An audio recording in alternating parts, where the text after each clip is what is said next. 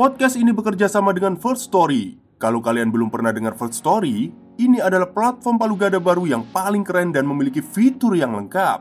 Dan yang paling menarik, podcastmu bisa dimonetasi loh. Tunggu apa lagi? Yuk buruan, gapai potensi maksimal podcastmu dengan tools dari platform hosting terbaik untuk para podcaster. Daftarkan sekarang di firststory.me. Dijamin gratis.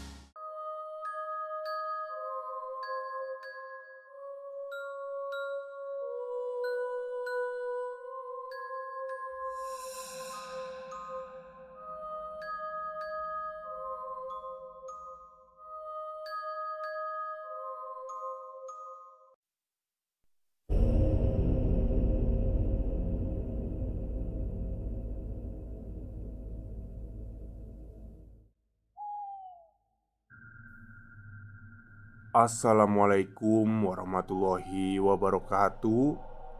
Halo semuanya, jumpa lagi dengan saya Chow Sing Sing Kurator dari podcast Horror Night Story.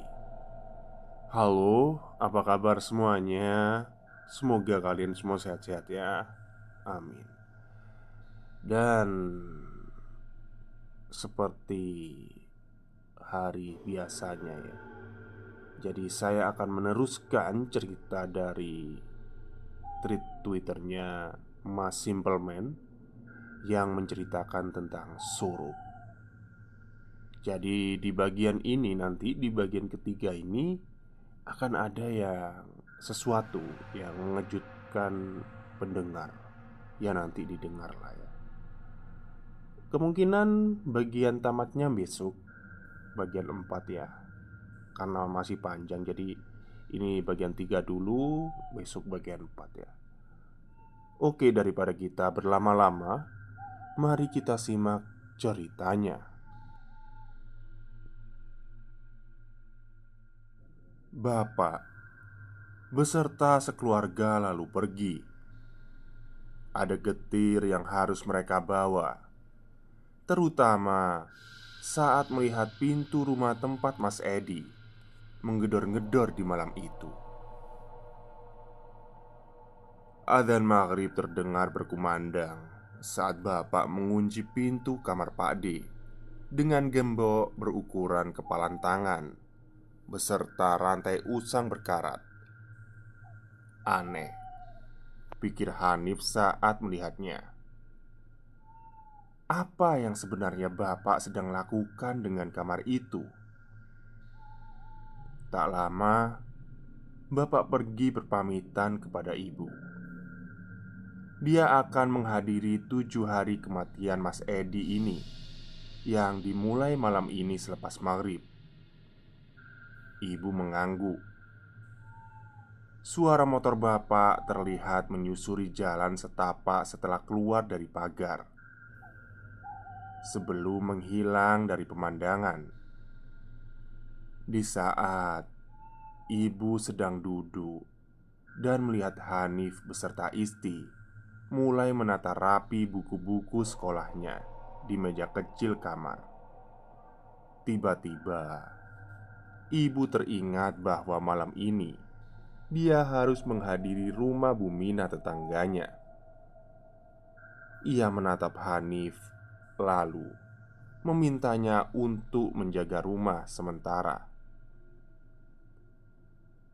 Ibu pergi bersama Isti. Hanif mengangguk. Lalu melihat ibu berjalan keluar kamar sebelum menutup pintu. Suara langkahnya terdengar mengambang sebelum perlahan mulai lenyap. Hanif kembali menatap buku di hadapannya. Seorang diri di dalam kamar ibu, tak terdengar suara apa pun kecuali goresan pensil di atas kertas. Sampai muncul suara kecepak saat seseorang melangkah di atas lantai ubin. Mulai terdengar cara jalannya berjalan persis seperti saat ibu berjalan. Semakin lama, semakin terdengar jelas. Hanif berhenti sebentar. Matanya menatap ke arah pintu kamar yang tertutup, menunggu langkah kaki itu yang mungkin sebentar lagi tiba di depan pintu. Ah, ibu pasti sudah kembali. Namun anehnya, saat langkah kaki itu seharusnya sudah tiba di sana, tak ada seorang pun yang membuka pintu. Di dalam ada Jawa, ada sebuah larangan mendasar. Kenapa rumah tak boleh memiliki lorong lulus dari arah ruang tengah ke arah dapur? Karena tidak ada yang tahu apa saja yang bisa serta-merta melewatinya. Hanif merasa siapa pun yang baru saja terdengar berjalan di lorong rumah ini saat ini sedang berhenti tepat di depan pintu. Hening. Hanif merasa kamar ini terasa begitu hening, seperti ada sesuatu yang membuatnya tidak nyaman. Tapi Hanif merasa ada banyak sekali sesuatu yang sedang mengerubungi dirinya.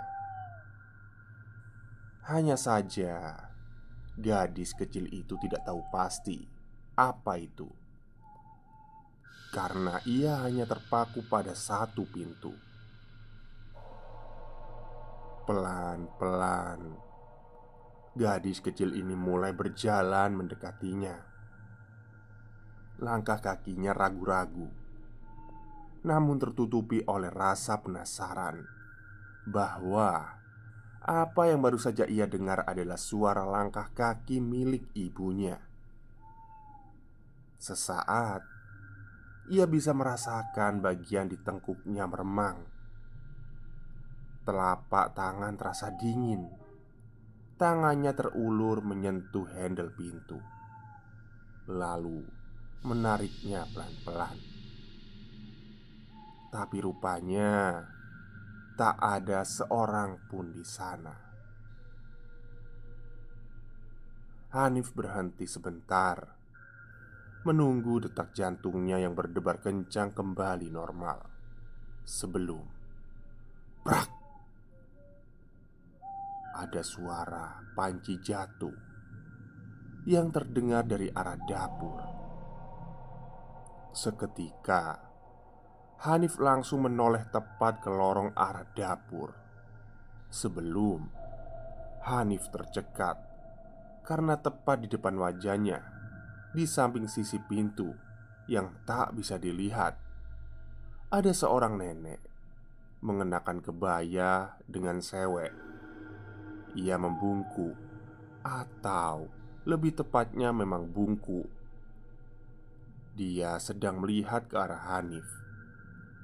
Beliau tersenyum, senyum yang sama seperti wanita tua kebanyakan, dengan kulit keriput dan rambut panjang dibiarkan tergerai. Hanya saja, Hanif tak bisa merasakan tubuhnya sesaat ketika melihatnya. Sebelum perlahan-lahan pandangannya matanya lenyap, ia hanya ingat gigi si nenek tua memiliki satu taring. Singkat cerita, bapak duduk di samping, sedangkan ibu berdiri menggendong Isti. Mereka semua sedang menatap dengan sorot wajah yang sama, khawatir. Tak lama setelahnya, bapak meraih segelas air dari meja, meminumkannya pada Hanif yang baru saja sadar. Belum juga bertanya, tiba-tiba ibu berbicara, "Nak, kamu itu ngapain tidur di atas tanah dapur sendirian?" Hanif tak menjawab. Ia hanya terbayang-bayang wajah nenek tua itu, seperti ingin berbicara dengan dirinya, namun Hanif tak tahu setelahnya. Di berondong pertanyaan itu, Hanif seperti tak bisa menjawab. Bibirnya keluh entah karena apa. Bapak akhirnya berkata, "Biar Hanif istirahat saja dulu." Lelaki itu menggendong Hanif ke kamarnya setelah meletakkan tubuh gadis kecil itu di atas kasur. Bapak dan ibu pergi. Tak lama, Isti, adiknya, bergabung bersamanya. Hanif hanya diam melihat ke langit-langit saat adiknya kemudian berkata, Mbak, maksudnya apa? Kamu kok ngomong ada Mas Edi, ada Mas Edi? Hanif yang mendengar itu lalu duduk Melihat ke arah adiknya. Mbak nggak ngomong kayak gitu. Isti mengangguk. Mbak ngomong kayak gitu. Gak cuma itu Mbak juga ngomong katanya ada bude datang Gendong anaknya Hilir mudik di depan kamar. Lalu Bapak tahu? Isti menatap Hanif menggeleng. Siang selepas duhur Hanif baru saja menjajakan kaki Masuk ke rumah. Saat melihat seseorang yang familiar Tengah duduk di ruang tengah. Dia ditemani oleh bapak dan ibu saat melihat Hanif. Bibirnya tersenyum tersungging. Untuk apa ibu Mas Edi datang ke rumah ini? Masmu sudah masuk terlalu dalam. Istrinya nggak sungkan buat mencelakakan orang tapi dilihat dulu ya. Bila memang sudah nggak bisa dibendung Kalian harus berangkat ke Tit. Tidak tahu ya ini kayaknya soalnya disensor. Hanif hanya mendengar sesaat Ketika ia berjalan melewati mereka. Ia mengisyaratkan bahwa Ibunda Mas Edi sedang melakukan sesuatu di rumah ini. Ada yang salah di sini. Hanif bisa mencium aroma bebauan yang sama sekali tidak menyenangkan. Tercium lenguh dan membuat Hanif terbatuk-batuk. Sebelum ia bertanya, aroma apa yang ia cium? Hanif melihat sesuatu di meja kamar ada setempeh besar dengan bebungaan dipayung dalam mangkuk daun pisang. Di sekitarnya ada bakun tanah liat yang mengepulkan asap. Rupanya aromanya berasal dari sana. Tak salah lagi, ini adalah kemenyan. Tapi untuk apa? Seseorang meletakkan ini di tempat ini Tak hanya itu, Hanif tertuju pada sesuatu di dalam lingkup tempe, tempat sebutir telur. Hanif berniat menyentuh telur yang berwarna putih kepucatan itu. Namun, bapak yang melihat itu segera menghentikannya. Bapak menjelaskan bahwa ini adalah karoh yang ditinggalkan oleh ibu Mas Edi saat Hanif meminta penjelasan lebih untuk apa benda seperti ini ada di sini, Bapak hanya mengatakan bahwa hal ini untuk menghindari bala atau sial. Hanif tak percaya sebenarnya, namun tak ada yang bisa ia lakukan. Menjelang sore, Hanif sekarang tahu tak hanya kamarnya saja, namun di beberapa titik ternyata banyak sekali benda yang sama ditemukan salah satunya di kamar mandi. Waktu malam akhirnya tiba. Seperti biasa, setelah belajar bersama ibu, Hanif dan Isti berniat untuk tidur. Belum beberapa menit Hanif tertuju pada tempe yang terlihat seperti sesajen itu. Di dalam hatinya masih bertanya-tanya, untuk apa benda seperti ini? Tak lama Hanif menyadari Isti, adiknya sudah terlelap nyenyak di dalam tidurnya. Hanif seorang diri berjaga di keheningan malam yang semakin lama semakin sunyi senyap. Saat itulah Hanif mendengar lagi untuk kesekian kalinya.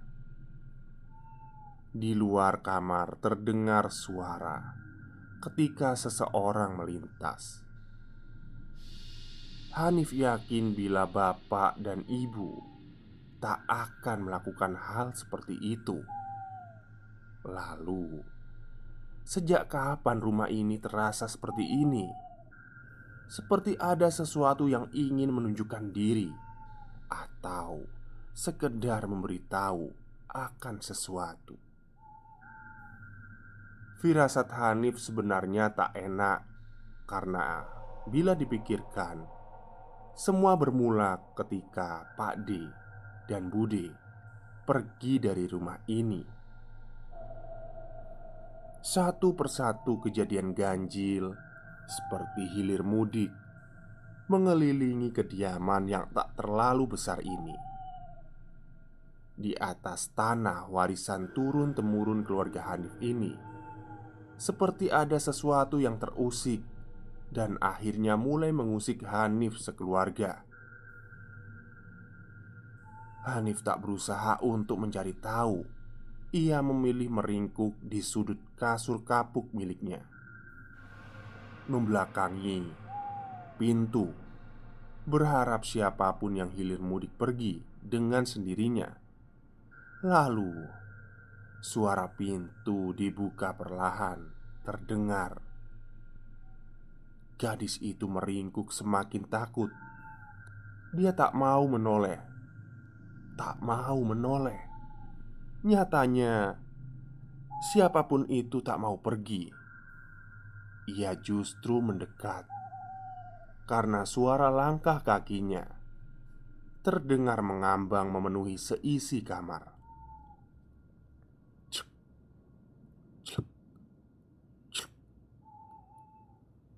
Hanif terus menekuk badannya menenggelamkan wajahnya di sisi bantal. Lalu, sentuhan di kulit kakinya terasa bagai tersengat listrik.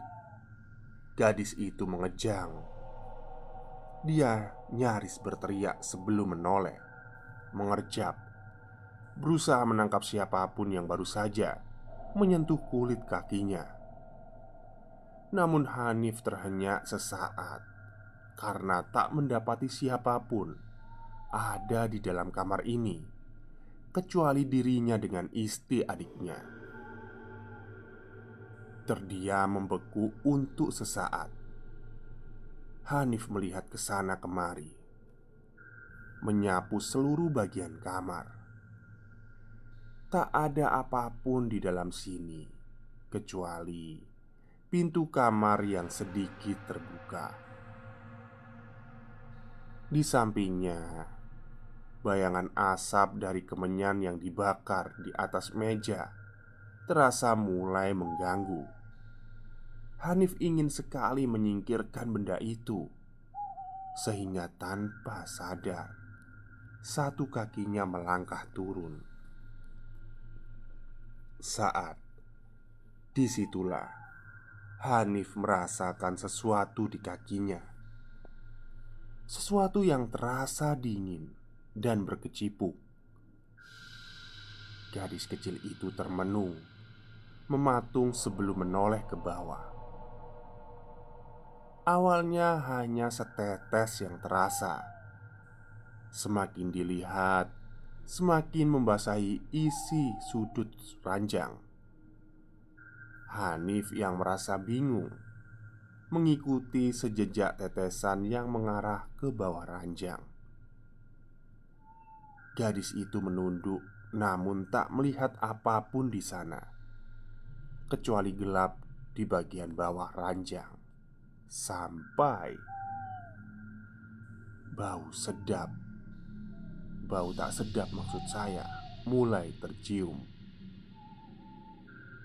Saat itulah gadis kecil itu menoleh ke belakang, tempat di mana ia melihat dua kaki sejajar berdiri entah sejak kapan. Ia mengenakan celana hitam yang familiar. Hanif tak bicara, hanya dia mengikuti rasa penasarannya. Siapa pemilik dari kaki ini? Gadis itu mengada. Tempat ia melihat seorang mengenakan jaket kulit biru tua. Bersimbah darah dengan wajah hancur lebur. Hanya darah yang keluar dari sisi bagian Yang membuat gadis itu syok luar biasa. Mas Edi datang lagi ke rumah ini Namun dalam bentuk lain Hanif tidak ingat apa yang terjadi setelahnya. Ia hanya tahu bahwa ia ada di atas kasur kepuk miliknya, memegang bagian badannya dengan kedua tangannya, menggigil, ditemani ibu yang tak berhenti memeriksa keningnya. Saat itulah ibu Mas Edi datang, masuk, mendekat ke arah Hanif. Wanita tua itu melakukan hal yang sama. Menyentuh kening Hanif Lalu berjalan pergi sebelum kembali dengan segelas air. Meminta Hanif untuk meminumnya. Setelahnya baru ia menuju ke tempat tempe itu berada. Mengambil sebutir telur itu Lalu membawanya. Mendekat ke tempat ibu berada di atas sebuah piring kosong, ibunda Mas Edi memecahkan telur tersebut, dan di sana ibu dan Hanif bisa melihat ada segumpal darah kental berwarna merah kehitaman keluar. Aromanya busuk seperti anak ayam yang gagal hidup. Ibu memalingkan wajah, tak mau melihat hal ini. Hanya di kamar kosong itu dan kamar ini, bangkai anak ayam ini keluar dari telur. Sekarang, suamimu dan kamu sendiri percaya kalau rumahmu ini sudah dalam kondisi celaka, kan? Ibunda Mas Edi mengakat, mengatakan itu sembari melihat Hanif melotot. Ibu melangkah keluar setelah mengatakan akan membujuk bapak. Saat ibu sudah pergi, Hanif melihat dengan mata kepala sendiri. Ibunda Mas Edi menelan segumpal darah itu bulat-bulat ke dalam mulutnya. Ada apa dengan budemu nak? Kenapa kok kamu terus yang dikasih unjuk? Hanif tak menjawab Ia bingung dengan apa yang terjadi Keesokan paginya Bapak dan ibu bersiap pergi Setelah meminjam mobil dari teman bapak Untuk pergi ke suatu tempat di mana ibunda Mas Edi ikut. Sementara Hanif dan Isti melihat kepergian mobil dari balik jendela. Bule yang dimintai tolong untuk menjaga Hanif tiba di rumah. Namun, belum ada sehari kabar itu datang. Kabar bahwa mobil yang dikendarai oleh bapak dan ibu tergilas dalam sebuah kecelakaan mobil dengan mobil. Hanya bapak yang selamat, namun hanya untuk beberapa jam saja sebelum menyusul yang lain. Karena itulah, rumah duka Hanif kedatangan tamu. Pak D dan Bude datang berkunjung. Langit sudah berwarna kemerahan pertanda surup akan datang. Hanif duduk di meja belajar, melihat Isti yang mengangguk gemetar, lalu berdiri. Mereka berdiri dari tempatnya, lalu berjalan menuju ke tempat itu. Kamar bapak ibu sekarang adalah tempat mereka berkumpul untuk bersantap makan. Tak terasa Sudah tiga tahun Sejak kematian bapak dan ibu. Kini Hanif duduk di samping Isti. Sementara tepat di hadapannya Bude sedang melihat mereka Tersenyum seperti biasa Di atas meja Tersaji makanan yang berlimpah ruah hanya Pak D yang tak ada di sini. Semenjak kematian bapak ibu, Pak D menawarkan diri pada bule untuk menawarkan diri sebagai wali dengan ganti menempati rumah ini. Hal yang sama sekali tak ditolak oleh bule karena ia tahu permasalahan yang terjadi antara bapak dengan Pak D dulu. Ketidakhadiran Pak D di meja makan bukan sekali ini saja, namun setiap hari sejak beberapa tahun yang lalu. Alasannya karena Hanif meletakkan sendok. Ia selesai, lalu berjalan kembali ke kamar seorang diri sebelum berhenti di muka pintu. Hanif menoleh melihat pintu kamar Pak D Melihat tak ada satupun orang di lorong. Hanif Melangkah ke pintu kamar Pak D. Di sana Ia menunduk Mengintip Apakah ia masih melakukan hal yang sama? Rupanya Pak D masih melakukannya Pak D menyantap makanannya tanpa menggunakan kedua tangannya dengan posisi tubuh telanjang. Hanif terdiam kaget. Sudah lama ia tahu hal ini. Salah satu bagian di mana semua ini dimulai awal dari salah satu ritual memulai dan menjalankan tradisi puasa surup yang dilakukan oleh Pak D dan Bude selama ini. Surup itu isok gowo balak bencono.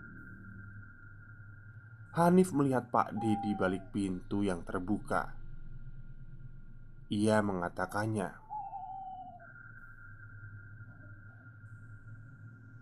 "Pak D, mulai ya Sinom. Uh, Apa artinya ya? Pak D pulang ya Saya Mungkin itu ya. Sinom itu apa ya? Nggak tahu saya. Ucapnya dengan kapas yang masih terpasang Di lubang hidungnya Pak D tidak bisa mati Ada tanggungan yang belum selesai di dunia Hal ini menyangkut antara saya, rumah ini, dan dosa bapak ibu saya kepada Bude. Baik, mungkin itu dulu ya cerita untuk malam hari ini. Sebenarnya saya tadi mau upload siang hari, tapi kondisi badan saya sedang tidak fit. Jadi baru saya rekaman tadi terus ya udah saya upload pada malam hari ini. Bagi kalian yang eh, kondisi badannya nggak fit karena angin yang tidak enak bulan ini ya, bisa minum jai-jaian atau ramuan herbal lah ya untuk menjaga kesehatan tubuh. Jangan sering-sering keluar malam kalau nggak ada butuhnya, terus jangan juga begadang gitu. Nanti malah imun tubuhnya menurun. Oke, mungkin itu saja cerita untuk malam hari ini. Kurang lebihnya saya mohon maaf. Wassalamualaikum warahmatullahi wabarakatuh.